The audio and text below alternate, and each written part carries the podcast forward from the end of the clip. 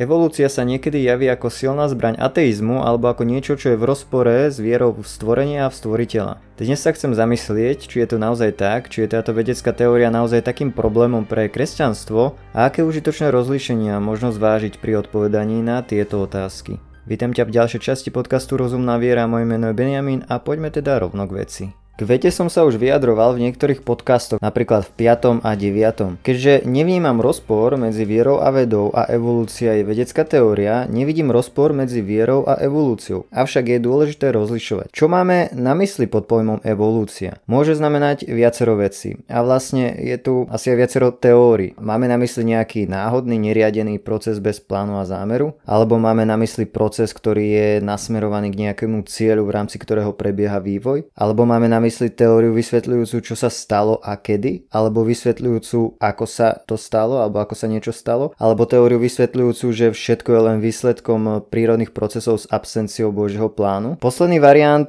nie je vedecký, ale skôr filozofický a teologický. Evolúcia podľa poslednej te- teórie vlastne ani nie je vedeckou teóriou. Ale keď sa na to pozrieme z čisto vedeckého alebo biologického hľadiska, nemyslím si, že tu je konflikt medzi vierou v Boha a biologickou teóriou evolúcie. Nejdem poskytovať nejaké kvalitné alebo podrobné vedecké argumenty pre a proti evolúcii, skôr chcem uvažovať nad tým, že v prípade, ak je evolúcia pravdivá, či je v rozpore s kresťanstvom, respektíve či môže kresťan túto teóriu akceptovať. Keď sa na to pozrieme z pohľadu kresťanstva a cirkvy, tak uh, dal by sa povedať, že cirkev učí, že Boh stvoril svet sám a z ničoho a že človeku dal nesmrteľnú dušu. Človek je na obraz Boží. Uh, neučí však vyslovene, že ako presne Boh pri stvorení postupoval alebo aké staré stvorenie je. Áno. Katolíci majú teda, alebo aj kresťan vo všeobecnosti, povedal by som takú voľnosť v týchto otázkach. Nemusíme teda napríklad interpretovať každú stať písma úplne doslovne, napríklad príbeh stvorenia za 6 dní dní. Evolúcia ako termín je vlastne nábožensky neutrálny. Nie je protirečenia medzi faktom, že Boh je stvoriteľ všetkého a že v jeho stvorení prebieha istý vývoj. Boh mohol tento mechanizmus použiť. Evolúcia je teda problém hlavne pre istú skupinu kresťanov, tzv. fundamentalistov, ktorí inter- interpretujú všetko úplne doslovne. Otázka evolúcie je v prvom rade vedecká záležitosť, nie náboženská. Ak samozrejme evolúcia nevedie k filozofii materializmu, kedy už prekračuje hranice prírodnej vedy. Čo stojí za zmienku je, že ak ju akceptujeme, evolúcia nepopiera Božie stvorenie, ale skôr vysvetľuje, ako pri ňom Boh postupoval. Jan Pavel II označil za viac ako hypotézu a Benedikt XVI povedal, že je veľa dôkazov v prospech evolúcie. Benedikt XVI však odmieta slepú evolúciu a svet ako náhodu. A hovoril tiež, že teória neodpoveda na všetky otázky. Kresťanskému apologetovi C.S. Lewisovi evolúcia nikdy nevadila a medzi dnešnými prednými zastancami evolúcie sú praktizujúci kresťania ako biológ Kenneth Miller a genetik Francis Collins. Dinesh de Souza uvádza, že ho fascinuje, že prakticky všetci biológovia na svete evolučnú teóriu príjmajú. Miller napísal, evolúcia je vedecký fakt ako každý iný. A Theodosius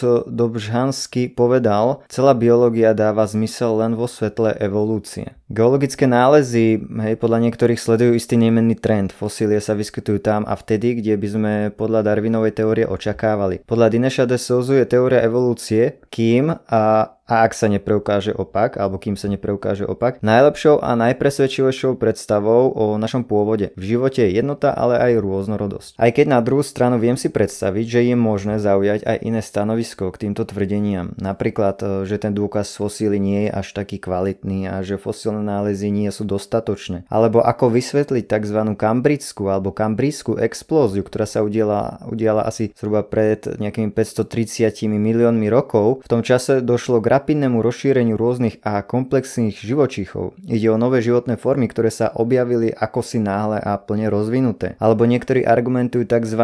inteligentným plánom alebo dizajnom, ktorý hovorí o tom, že niektoré zložité systémy, ako napríklad bakteriálny bičik alebo oko, sa nemohlo vyvíjať postupne, pretože na svoje fungovanie tieto systémy potrebujú všetky súčasti naraz pokope. Uvedomujem si, že s môjim postojom nebudú možno súhlasiť aj niektorí kresťania. Ale čo chcem povedať je, že prijať vedeckú teóriu evolúcie neznamená popierať Boha ako stvoriteľa. Je potrebné rozlišovať medzi empirickým a metafyzickým aspektom evolučnej teórie. Evolúcia neodpovedá na viaceré otázky, ona sama sa deje v istom kontexte, napríklad v kontexte prírodných zákonov, ktoré nevysvetlí. Nedokáže vysvetliť počiatok života. Áno, áno, biologická evolúcia mohla nastať iba vtedy, ak už existoval nejaký druh živej veci, ale odkiaľ sa nabrala táto živá vec? Evolúcia život teda už predpokladá. Ďalej, nevysvetlí zložitosť bunky, ktorá nesie pečať plánu a informáciu. Tiež evolučná teória už vopred počíta s bunkami. Nevysvetlí ani naše vedomie, ako sa napríklad nevedomý život premenil na vedomý. Kognitívny vedec Steve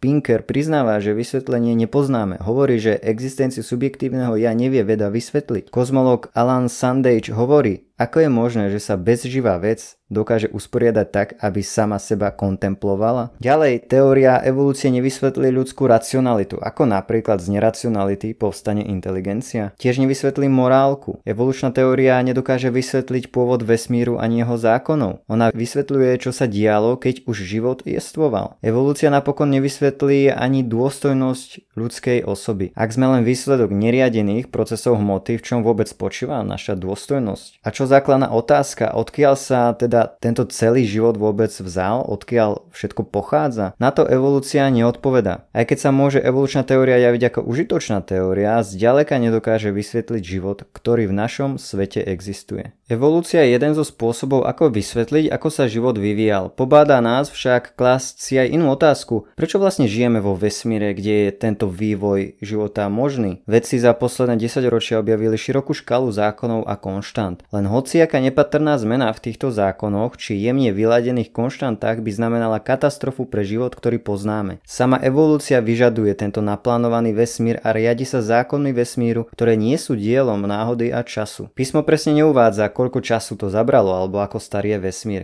Kresťan teda môže brať Genesis doslovne, ale aj obrazne. To, čo je dôležité pre našu vieru je to, že nech už prebiehal akýkoľvek vývoj, nesmrteľnú dušu stvoril priamo Boh a sme na jeho obraz stvorení. Taktiež veríme, že Boh stvoril svet a všetko hmotné a nehmotné z ničoho a je zvrchovaným vládcom. Ale ako to prebiehalo, akú konkrétnu metódu v úvodzovkách zvolil alebo ako dlho to trvalo, ani cirkev definitívne neurčuje. Boh mohol zvoliť kľudne aj evolúciu ako súčasť svojho stvoriteľského plánu. Genesis 2.7 hovorí, že vtedy pán Boh utvoril z hliny zeme človeka a vdýchol do jeho nozdier dých života. Tak sa stal človek živou bytosťou. Čiže človek je stvorený z tej istej zeme ako zvieratá a má smrteľné telo, má chemický podklad. John Lennox poznamenáva, že Genesis nepopiera, čo nám hovorí chémia, že všetok život má materiálny podklad zložený zo spoločných prvkov. Odmieta však redukcionistický doplnok materialistov, podľa ktorého by život mal byť iba chémiou a ničím iným. To, čo robí človeka človekom, je nesmrteľná duša a tá je stvorená bezprostredne Bohom. Lennox uvádza, že obraz Boha v človeku sa nevytvoril v dôsledku neriadeného potácania sa slepej hmoty v nespočetnom množstve permutácií. Takto sa už dostávam k dôležitému rozlíšeniu. Zdá sa, že problém nie je v evolúcii samotnej, ale v darwinizme. Čiže v akomsi doplnku k vedeckej teórii, ktorý sa obhajuje či už priamo alebo nepriamo ako dôkaz proti teistickému svetonázoru. De Souza uvádza, evolúcia je vedecká teória, zatiaľ čo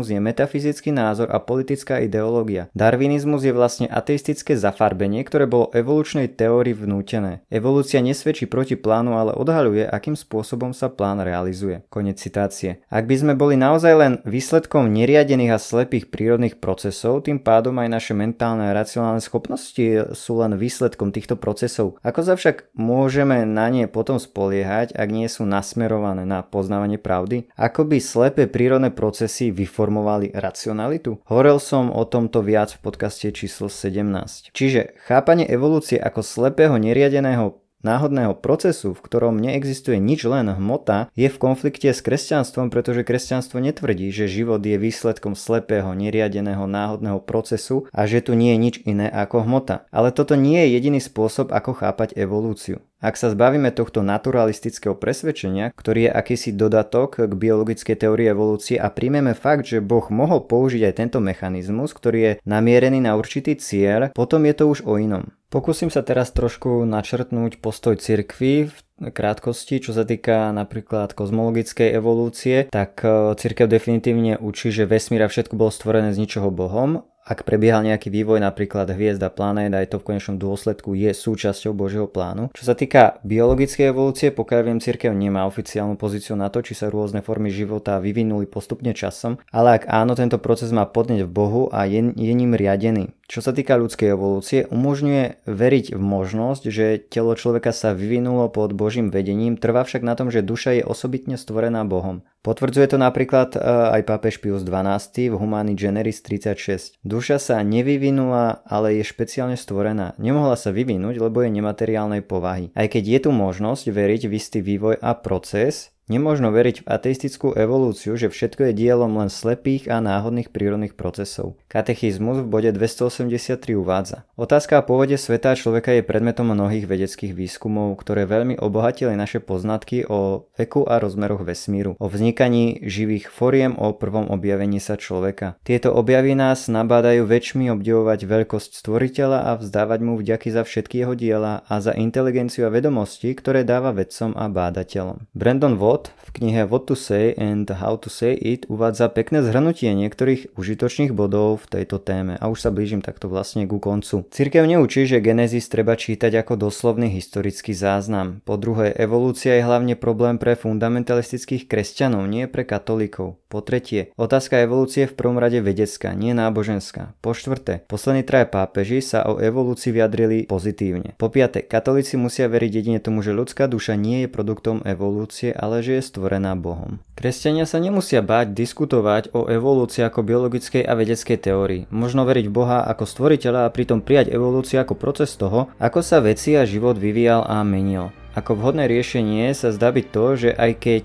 príjmeme teóriu evolúcie, je potrebné sa vyhnúť ideológii darwinizmu, ktorá je už o inom ako len o vede a biológii. Je to istá ateistická interpretácia vedeckej teórie. Takto zafarbená teória sa javí ako dôkaz v prospech ateistického respektíve materialistického presvedčenia, ale nie je to samo o sebe už prírodovedecké stanovisko, ale istý filozofický názor. Ak je evolúcia chápaná čisto ako biologická teória a ak akceptujeme, že má isté hranice v tom, čo dokáže vysvetliť, a ak veda Veda a viera nie sú v rozpore, z toho vyplýva, že evolúcia ako vedecká teória nie je v rozpore s vierou v Boha. Prírodná veda skúma hlavne prírodný, fyzický svet a z pohľadu viery sa vôbec netreba báť týchto nových objavov. Veď vedecky skúmať môžeme práve preto, lebo tu nejaký usporiadaný a poznateľný svet s prírodnými zákonmi je. Pomáha nám to viac obdivovať prácu stvoriteľa. To je priatelia na dnes všetko. Ďakujem ti, ak si si podcast vypočul a vypočula. Budem rád za nejakú konštruktívnu spätnú väzbu, za nejaký tip ako projekt a podcast vylepšiť a samozrejme, ak budeš podcast zdieľať, komentovať, lajkovať. Ďakujem a maj ešte pekný zvyšok dňa.